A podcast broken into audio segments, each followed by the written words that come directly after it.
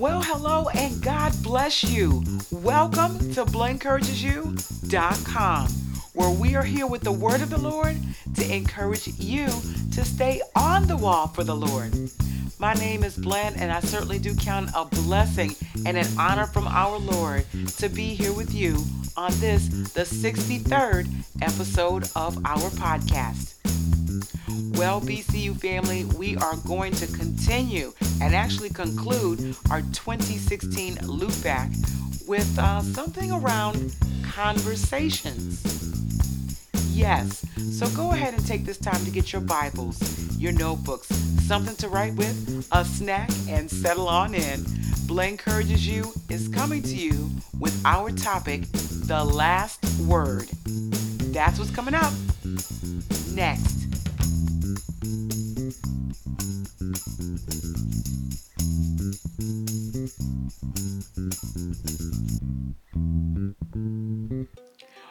BCU family, this is the fourth and final installment of our 2016 Loopback series, where God taught me different lessons over 2016, and I've been sharing them with all of you.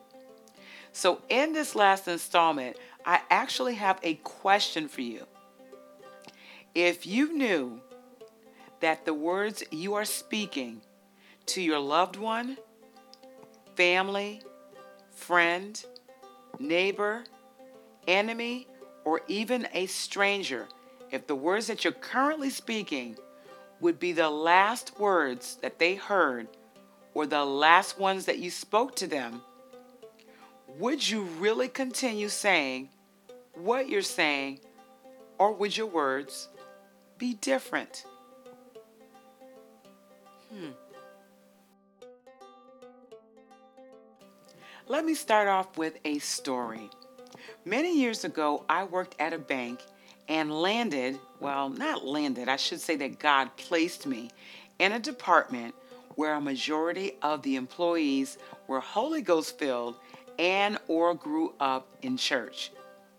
So as new young saints in the Lord, we loved going to one another's services, gospel concerts, and sharing the latest teachings, revelations from the Word of God, our heartaches, and our triumphs. Eventually, the bank was bought out and jobs were lost, but I kept in touch with a fellow named Henry. Now, Henry was funny, goofy, and could work a nerve, okay? But the Lord also used him to show and tell me a few things over my lifetime. We went from the era of paying our bills downtown. I know I sound like I'm 150 years old. It really wasn't that long ago. And what we would do is that we would call paying a smaller part of the bill. We would say we were giving the telephone company hush money because you know we were young and we didn't have the entire balance to pay so we would try to pay as much as we could and called it hush money so we used to go downtown to do that so we went from doing that to paying bills online, from Jheri curls, oh my goodness, to uh, to straight hair, to going clean bald, at least for him, renting apartments to owning homes, from riding the bus to paying car notes, from records, vinyl records, to cassette tapes, to CDs, to actually downloading music.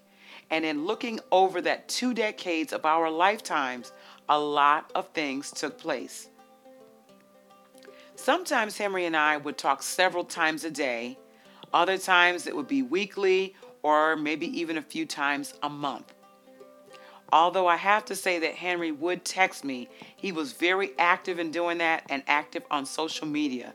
He would be sure to comment on some of my Facebook posts, pictures, or outings that were attended, and oftentimes had a very smart comment to accompany what it was that he said.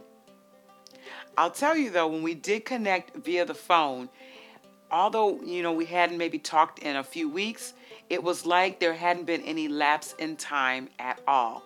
That's how good of friends we were. So I spoke to Henry sometime in October of last year. I really don't recall the exact conversation at all, what we said specifically. But what I do remember is that it was the last time that we ever spoke. BCU family, I did not see that coming at all. While my heart grieves at the loss of my friend, I do give God praise for the almost 25 year friendship that we had, and that the last words we exchanged were not harsh, unloving, or something regretful. You know, we often treat our communication very nonchalantly. When we ask, How are you? do we really want to know, or is it another way of just saying a quick hello? Do we look for an opportunity to connect with someone, say at the cleaners or at the market? Or is it our aim to get in and to get out? You might be thinking, well, listen, you know what, Glenn? You know, I'm, I'm going to the cleaners or what have you. Those folks in there are strangers. What does it matter that I make a connection at all with them? You know, who cares? Let me tell you another story. A few years ago, uh, I was a hurried customer, one of those folks trying to get in and out of the grocery store, trying to make my way through the checkout line and, get everything taken care of by a specific time. I must have left a bag or, or something in the grocery store because I recall rushing back in, only to be greeted by a very, very pleasant woman who actually asked me how I was doing. Now, I probably said fine with a smile, but my heart and probably my facial expression said, yeah, I really need to try to get out of here. So I, I said fine, and I, I remember I just sort of kept moving. This young lady actually stopped me and gave me the biggest hug and then told me, now you can go. Mind you, I didn't know this woman at all. And I was shocked by her act. Obviously, the Lord had sent her, but it warmed my heart and caused me to be mindful and, and slow down rather than rushing right out of the store. And to my knowledge, and I've been back to that store a few times, I have never seen her again. Now, I can't recall what I ate last Tuesday for lunch, but all those years ago, I can remember how that woman asked me the question, How are you doing? and how that blesses me even to this day. You all see what I mean with the connection and not necessarily having to know the person? Yeah, it's important. All right, so let's take this closer to home. Is dinner with family and friends a time to look one another in the face and converse? Or do we immediately pull out our cell phones and tablets while we update one another on the latest Twitter news? I recall being out to dinner with my family and just quickly catching a glance of another table uh, full of people a family, I want to say of maybe four or five, who were waiting to be served. Everyone that was at the table, including the parents, were hunched over their phones. I think that was the loudest silence that I have heard to date. I wonder, looking back at that moment, how differently would the conversation have gone if that family knew that it was the last time that all four or five of them would be together? What if the Lord had taken one of them from that group that night? How much regret would there have been in the last moments that were spent together? Or how about this? And this is a true story as well. A son and a mom get into a quarrel about a poor decision that the son makes.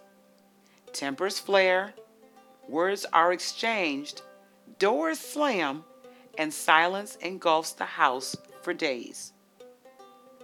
Later that week, the son, who is a healthy young guy in his 20s, falls gravely ill and is going in and out of consciousness at the hospital. With the grace of God, the young man finally comes to. He looks around, looks up at his mom, and immediately asks this question Are you still mad at me? Can you imagine that? Can you imagine that? That was the first thing that came out of this young man's mouth. Think about how his mom would have felt if that heated exchange would have been their last conversation and something had happened to him. Thankfully, the Lord spared and healed the son and taught that family a valuable lesson.